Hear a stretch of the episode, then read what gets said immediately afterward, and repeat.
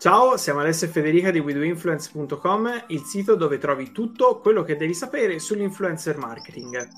E nella puntata di oggi del nostro video podcast parliamo di brief, un argomento che abbiamo già introdotto ovviamente nei nostri video precedenti, ma oggi vogliamo andare un po' più in verticale su questo argomento e quindi parleremo di come creare un brief da consegnare agli influencer scelti per una campagna e come seguire il progetto nelle sue varie fasi.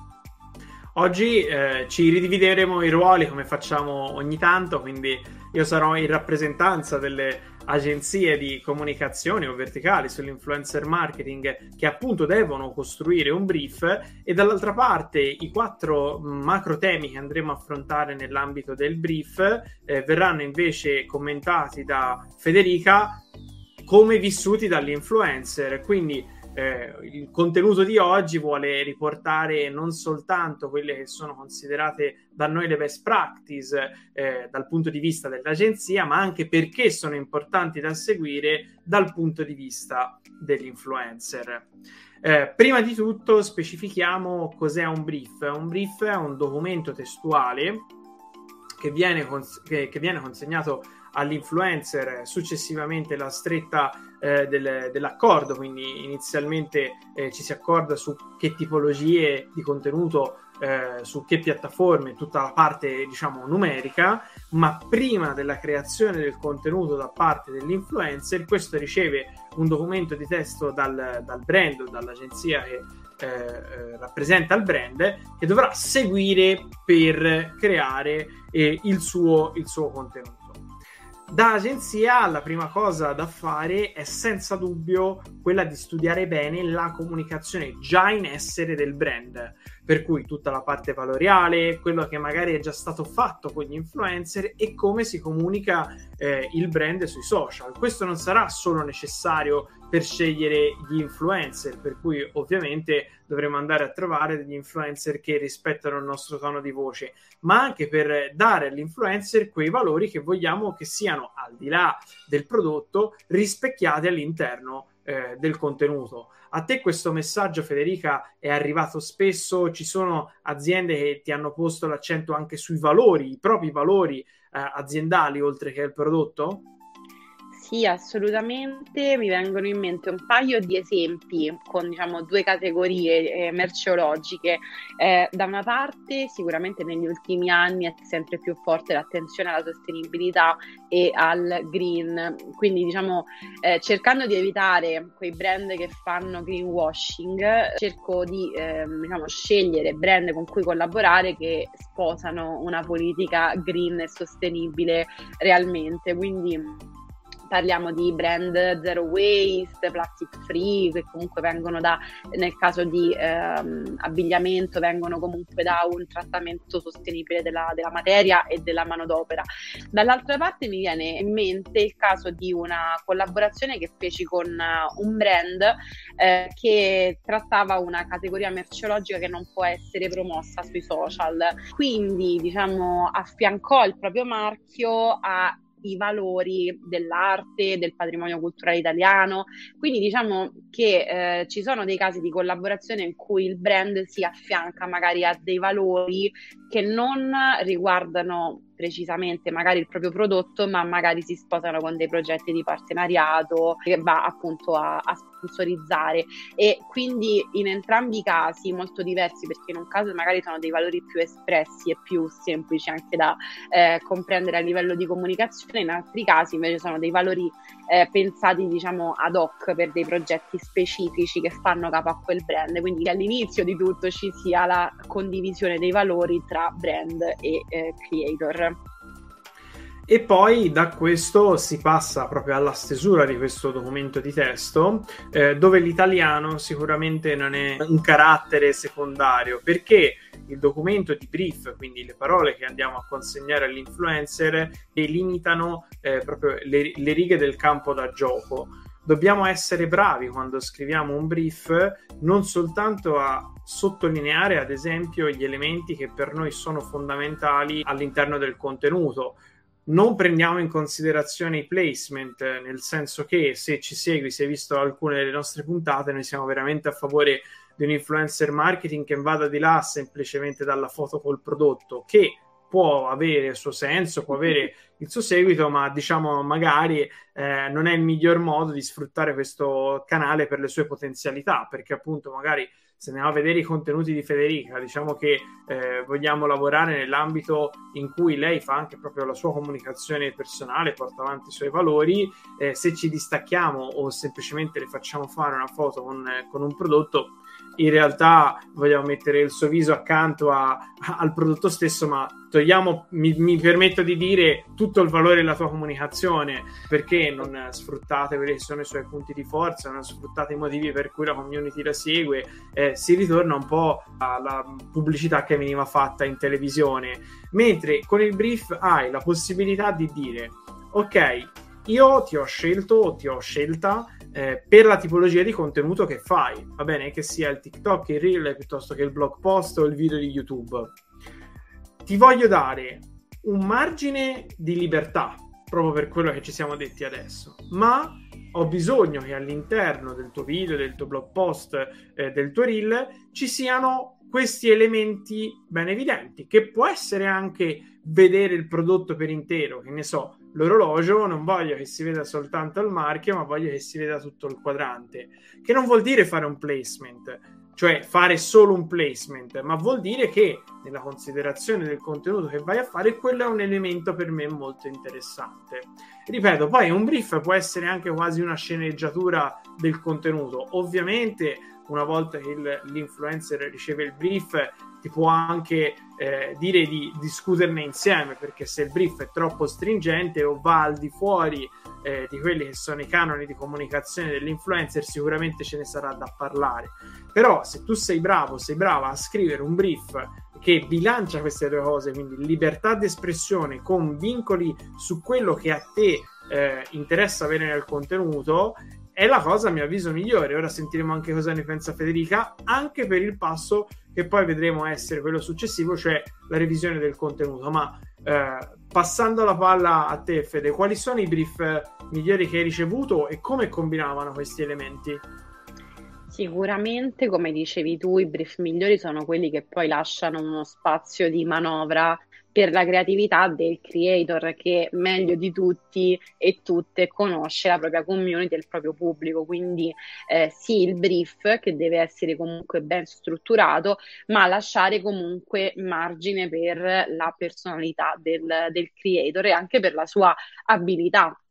eh, tecnica, artistica. Per quanto mi riguarda, quindi è fondamentale che un brief sia chiaro eh, in modo proprio da non generare equivoci, fraintendimenti, perché la difficoltà sta anche quando si ha troppa libertà, quindi poi alla fine io questo contenuto come lo devo fare, che cosa vuoi, se non ci parliamo fin da subito e mettiamo eh, in, in fila i punti fondamentali per il tuo progetto, si rischia poi di arrivare alla consegna del contenuto che non si è allineati, quindi non è magari quello che il brand si aspettava, ma questo anche rispetto a determinati temi che possono essere delle sfumature come l'uso dell'ironia, eh, la scelta di, una, di, un determinato abbigliamento. Quindi, per esempio, per citare un, un, caso che mi è successo, ci fu un'incomprensione rispetto all'ambientazione delle foto che mi venivano richieste con un determinato prodotto. Era un prodotto di bellezza che si applicava dopo la doccia, quindi io proposi del,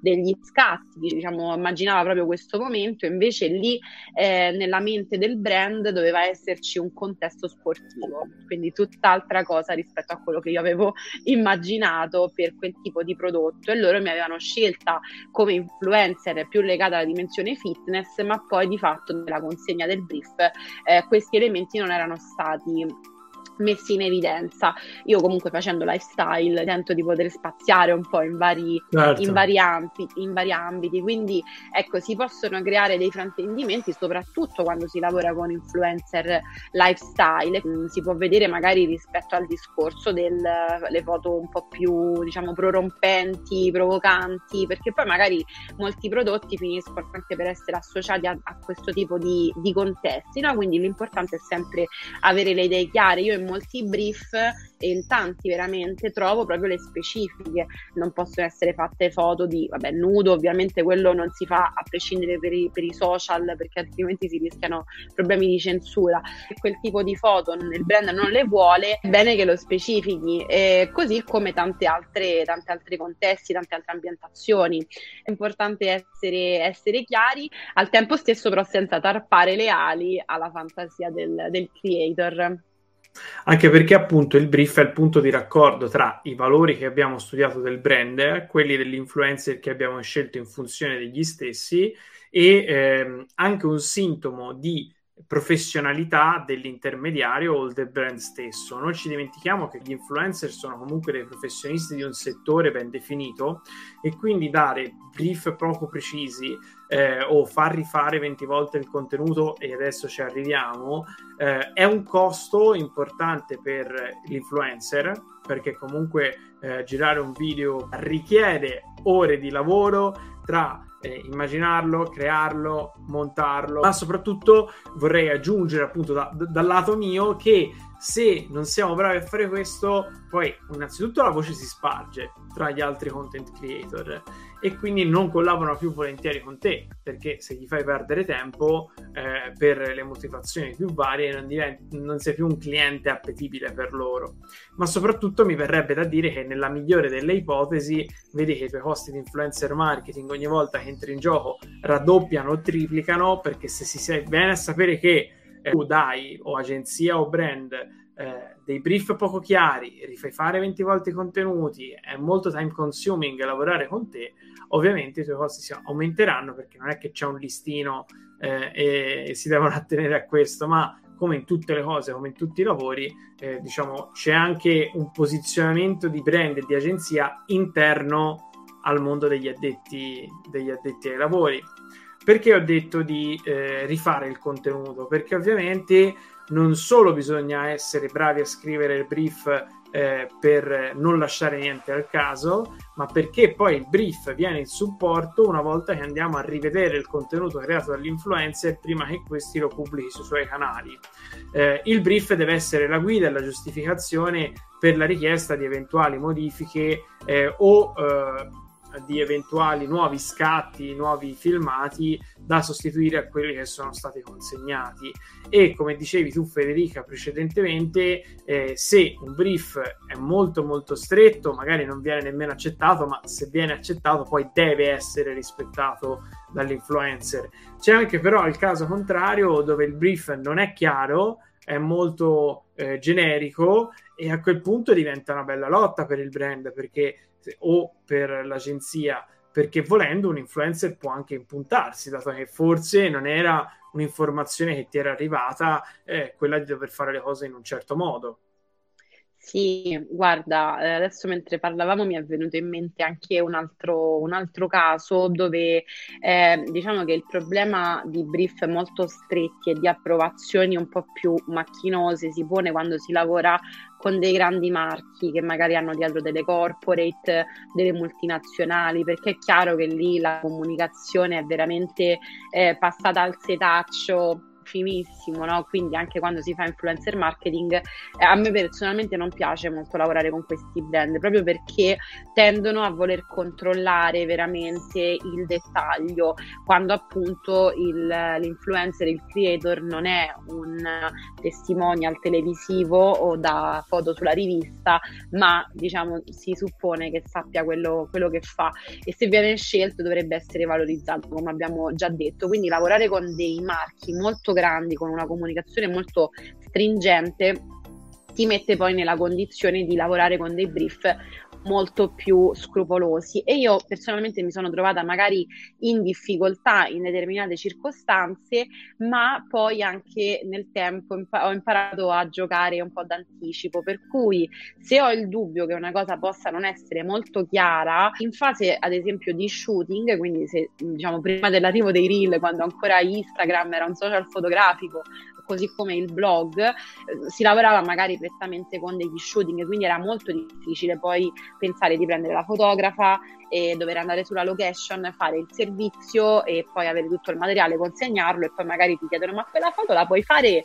un po' più così anziché cosa? E a quel punto la risposta è no, perché tu hai fatto già tutto il lavoro, quindi diventa certo. molto difficile. Quindi poi nel tempo ho imparato a giocare d'anticipo dicendo, senti, questa foto facciamola in tutti i modi possibili, immaginabili, così è successo diverse volte, proprio in casi di appunto di brand un po' più esigenti, che mi dicessero, mm, questa foto non è che ce l'avessi un po' più così, e io, sì, eccola. e, perché magari non era la mia prima scelta. Il discorso è questo, cioè si cerca un po' il compromesso mandando al cliente quello che a me piace e sarei contenta al 100% di pubblicare. Poi magari dobbiamo scendere un pochino a compromessi in fase di approvazione e a quel punto mi gioco la seconda scelta, che può essere la seconda, la terza. Tante tante certo. volte è stato veramente un diciamo, un, una skill acquisita nel tempo che ha fatto veramente la differenza, quella di avere sempre un piano B e C quando si creano i contenuti. Anche perché i contenuti poi, eh, diciamo, siccome alla fine, a seguito del brief, l'altro tema di cui volevo parlare con te è il report, cioè come valutare i, i risultati di una collaborazione abbiamo parlato altre volte di misurazione, cioè di quelli che possono essere i dati, quindi i click piuttosto che eh, il numero di visualizzazioni, commenti, l'engagement e altre cose che eh, magari poi riapprofondiremo con una puntata doc, ma che eh, vi consigliamo di andare a rivedere negli altri video, come anche il primissimo su che cos'è l'influencer marketing. Abbiamo sempre trattato perché eh, la differenza appunto di fare influencer marketing sui social è che magari hai anche dei dati proprio quantitativi che ti possono permettere di capire se la direzione che hai preso è, è quella giusta, ma comunque io vorrei chiudere questa puntata facendo una riflessione su un tema a mio avviso veramente importante che è il posizionamento di marca. Quando facciamo una collaborazione con un influencer, noi non stiamo soltanto direttamente andando ad influenzare le vendite del nostro prodotto, ma anche e soprattutto indirettamente andando a parlare a quel pubblico eh, che si dice eh, veramente upper funnel, quindi magari persone che magari non ci conoscessero, cioè eh, persone nuove che possono avere interessi vicini ai valori dell'azienda, ma che seguono l'influencer e ancora non conoscono il prodotto, con i quali non è assolutamente il momento di parlare di, di vendita, perché ancora non ti conoscono. E quindi io sono solito porre sempre molta più attenzione alla tipologia di storia che sia corale e che sia di eco a quello che viene fatto dal brand eh, su tutti gli altri canali piuttosto che limitarmi soltanto, mi verrebbe da dire, a quelle che sono le metriche di vanità,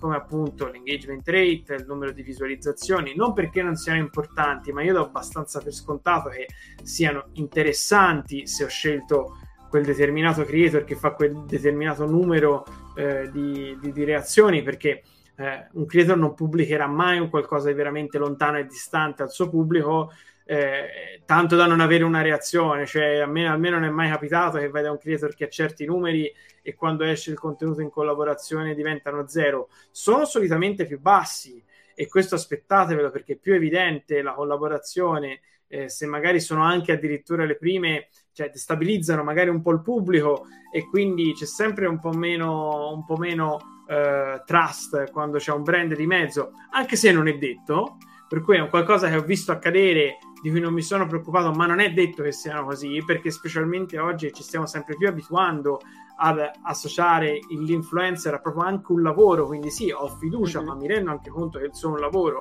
E quindi mi fido del fatto che scelga brand eh, che siano sulla stessa carreggiata dei, eh, di, di valori, però per me è super, super, super importante e con questo appunto concludo l'excursus sul brief, che il brief e quindi il contenuto prodotto dall'influencer entri perfettamente all'interno del mio storytelling, perché? Con particolari condizioni contrattuali. E appunto il contratto del brief del, con l'influencer è forse uno dei prossimi topic che tratteremo così eh, verticalmente, non sono radi eh, gli accordi per cui il brand può utilizzare anche come proprio mezzo di promozione, quindi sui propri canali, mettendo del budget advertising all'interno delle proprie campagne, il contenuto creato dall'influencer, ovviamente dietro, dietro compenso, ma questo sarà efficace se parla esattamente come parla il brand. Qual è la tua esperienza in merito, Federica? Guarda, ti dirò che a livello di report non tutti i brand li richiedono, o meglio, chiaramente quando sono collaborazioni eh, sponsorizzate, quindi retribuite e caso di anche brief un po' più stringenti come quelli che ho citato prima, chiaramente c'è la fase di reportistica. Eh, non sempre però, non è, non è, scontato, ci sono anche molte collaborazioni eh, più, non dico più blande, però ecco, impostate con una maggiore flessibilità, per cui interessa più quello che tu chiamavi appunto posizionamento eh, di brand, la fase di eh, awareness o comunque avere una comunicazione anche di, dirompente, magari in fase di lancio, eccetera, quindi mettendo insieme magari tanti influencer contemporaneamente. Eh, in quei casi mh, a volte è capitato che non fossero richiesti eh, i dati, in altri sì, chiaramente, quindi si va dalle visualizzazioni del, eh, della foto, del, del reel, ai salvataggi, commenti, le visite sul sito, insomma tutta quella parte che, a cui poi chiaramente ha accesso solamente eh, il creator proprietario dei, dei, profili e dei canali. Quindi eh, la mia esperienza è sicuramente varia. E poi abbiamo già visto anche in un'altra puntata che ci sono diversi modi no, di misurare il successo di una campagna e del coinvolgimento di un, di un influencer. I dati che verranno raccolti saranno ovviamente poi relativi a quello che è l'obiettivo uh, di, diciamo, di comunicazione stesso del, del progetto. Esatto, esatto. Per concludere, io vi consiglio sempre, tra l'altro, di crearvi uno storico delle vostre collaborazioni come brand o come agenzie. Quindi, alla fine di un progetto, eh, personalmente cerco sempre di richiedere il report proprio perché lo vorrei eh, archiviare, eh, dato che da una parte resta come storico e quindi come valore delle attività fatte in, nel piano marketing di quell'anno per l'azienda, dall'altra parte permette un domani di avere anche una fucina di idee, eh, dato che abbiamo anche eh, spesso rin- rin- eh, riparlato del fatto che quando un'idea funziona può essere anche replicata, eh, magari non c'è subito il budget, ma l'anno successivo, sei mesi dopo, eccetera, e avere tutto il lavoro per giustificare anche il motivo della propria decisione, magari a un proprio superiore all'interno della propria eh, realtà lavorativa con dei numeri, è sicuramente eh, molto importante. Siamo giunti alla fine di questa puntata a tema, a tema brief. Se avete un tema che vorrete eh, vedere trattato in una nostra puntata, potete scriverci a eh, widoinfluence.gmail.com. Per oggi è tutto e ci vediamo alla prossima puntata del nostro video podcast. Ciao. Ciao.